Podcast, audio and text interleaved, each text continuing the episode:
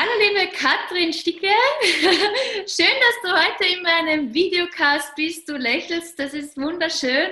Da können wir gleich mal fortsetzen. Erst gestern ist von der Silvi Brunner und mir ein Video online gegangen, da haben wir fast nur gelacht. Wie ja. wichtig ist für dich Humor?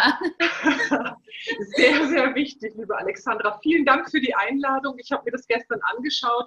Ich habe schon mich riesig gefreut auf heute. Also das wird einfach ja, lachend gehen, ganz viel Energie ist dabei rübergekommen. Und du, ich sage immer, ich arbeite auf der Sachebene und auf der Lachebene. Ich finde es so wichtig, Humor ist so wichtig, oder? Oder Situationskomik. Ich finde, da kommt meine größte Kreativität, meine Energie her. Da hole ich einfach Ideen von was weiß ich woher. Und deswegen finde ich wichtig zu lachen, immer wieder. ja, ich finde Lachen entspannt einfach total, oder? Ja. Selbst im Business, oft da bei Verhandlungen irgendwie, äh, ja, lockert das auch äh, das ein oder andere Gespräch aus oder Richtig. auf. ja, es ist eine Kreativitätstechnik, oder? Einfach mal lachen. ich glaube, es gibt also Lachworkshops und so. Aber jetzt kommen wir auf dich, zu ja. dir. Und du bietest ja Karriereberatung und Neuorientierung an für hochsensitive und vielbegabte Menschen. Richtig. Das hört sich sehr, sehr spannend an. Möchtest du da kurz mal was darüber erzählen? Ja, sehr gerne. Also das ist im Prinzip das eine mit dem anderen verbunden. Meine Expertise ist im Bereich HR. Ich habe in einem großen Unternehmen im Bereich Personal, Human Resources gearbeitet und mich hat der Mensch schon immer interessiert und sogar auch fasziniert. Ich habe das Potenzial gesehen, das gehört zu einer meiner Gaben, dass ich so das Potenzial bei den Menschen wahrnehme und, und so sind wir damals ja auch, als ähm, wir uns persönlich in Basel kennengelernt haben, direkt aneinander geklickt und gesagt, hey, die Alexandra, die hat doch auch eine ganz spezielle Ader, eine hochsensible oder hochsensitiv, wie du es auch immer nennst. Und ähm, ich bin selber viel begabt, habe das vor ein paar Jahren entdeckt und habe das eine mit dem anderen verbunden und begleite jetzt überwiegend Frauen eben in ihrer Karriere ähm, ja, und, oder Neuorientierung. Und das betrifft ja immer das gesamte Leben.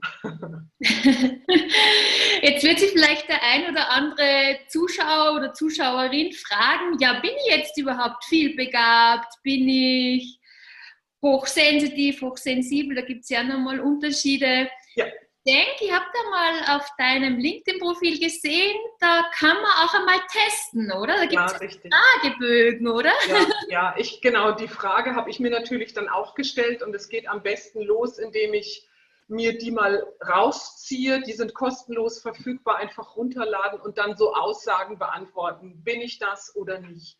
Bin ich jemand, der gern, der es liebt, selber zu denken, quer zu denken? Bin ich jemand, der gerne liest? Bin ich sehr kreativ?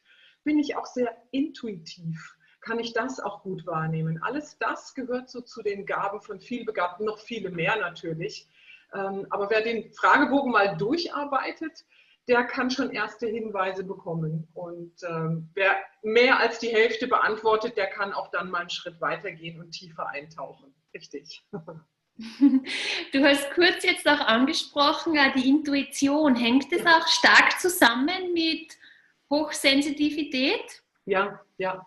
Also das ist für mich sogar ein sehr ähnliches Wort von der Bedeutung her, ist eine der Gaben von Vielbegabten, dass die einfach eine, eine Wahrnehmung haben, eine sehr erweiterte, wenn sie in den Raum kommen. Die haben ein Gespür für die Dinge und so einen sechsten Sinn und agieren da auch ganz häufig, ganz selbstverständlich mit. Und das geht dir wahrscheinlich in deinem Beruf auch so, oder? Du arbeitest ja auch viel mit deinen Kunden und äh, bist nicht nur auf der Sachebene, sondern auch auf den, zwischen den Worten, zwischen den Zeilen unterwegs.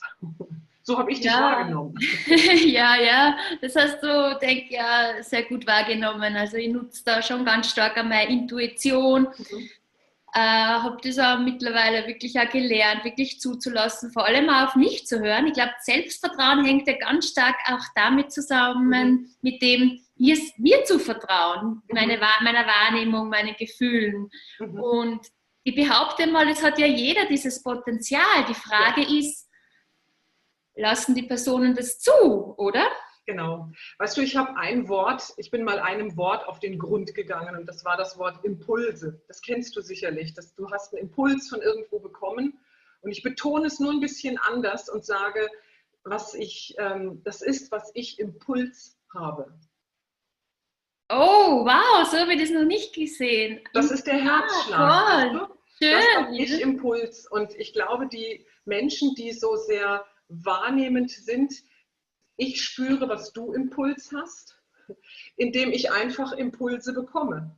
Und diese Impulse, die verbinden uns dann wieder, wenn ich die ausspreche, wenn ich mich traue, das auch offen zu sagen. Und das können die einen haben vielleicht Worte oder Bilder.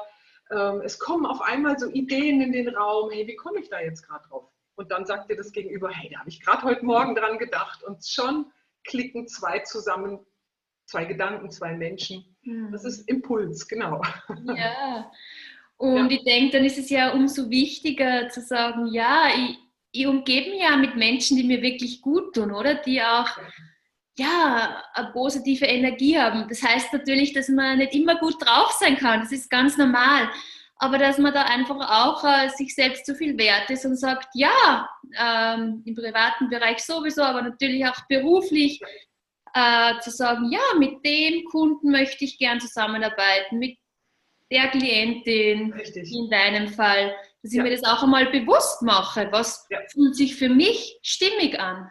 Richtig. Und das ist, glaube ich, ein ganz wichtiger Punkt, der sogar, der nicht unbedingt nur direkt was mit vielbegabt und hochsensitiv zu tun hat, sondern das würde ich jedem empfehlen, einfach zu schauen, was gibt mir Energie, was nimmt mir Energie, wann fühle ich mich pudelwohl, wann gebe ich mein Bestes. Was ist denn das für eine Atmosphäre, in der ich arbeiten möchte? Ich habe noch ein, ein anderes Wort erfunden. Wir sind doch alle Atmosphäriker, oder? Wir kreieren die Energie im Raum. Wir gestalten den Raum mit. Ob ich jetzt mit so einem Gesicht da reinkomme, wie Silvi und du das gestern auch gesagt haben, oder mit Antonio hast du auch ein Interview gehabt. Ey, da ist einfach gute Laune mit dir im Raum. Und dessen darfst du dir bewusst sein, Alexander, und bist es sicherlich auch.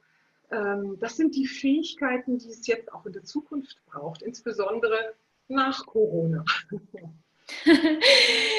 ja, liebe Katrin, ich muss jetzt wirklich sagen, ich, ich habe mir genau richtig entschieden. Ich habe auf mich selbst vertraut. Es war absolut die richtige Entscheidung, dass du heute mein Interviewgast warst. Ich bedanke mich ganz, ganz herzlich und bis zum nächsten Mal.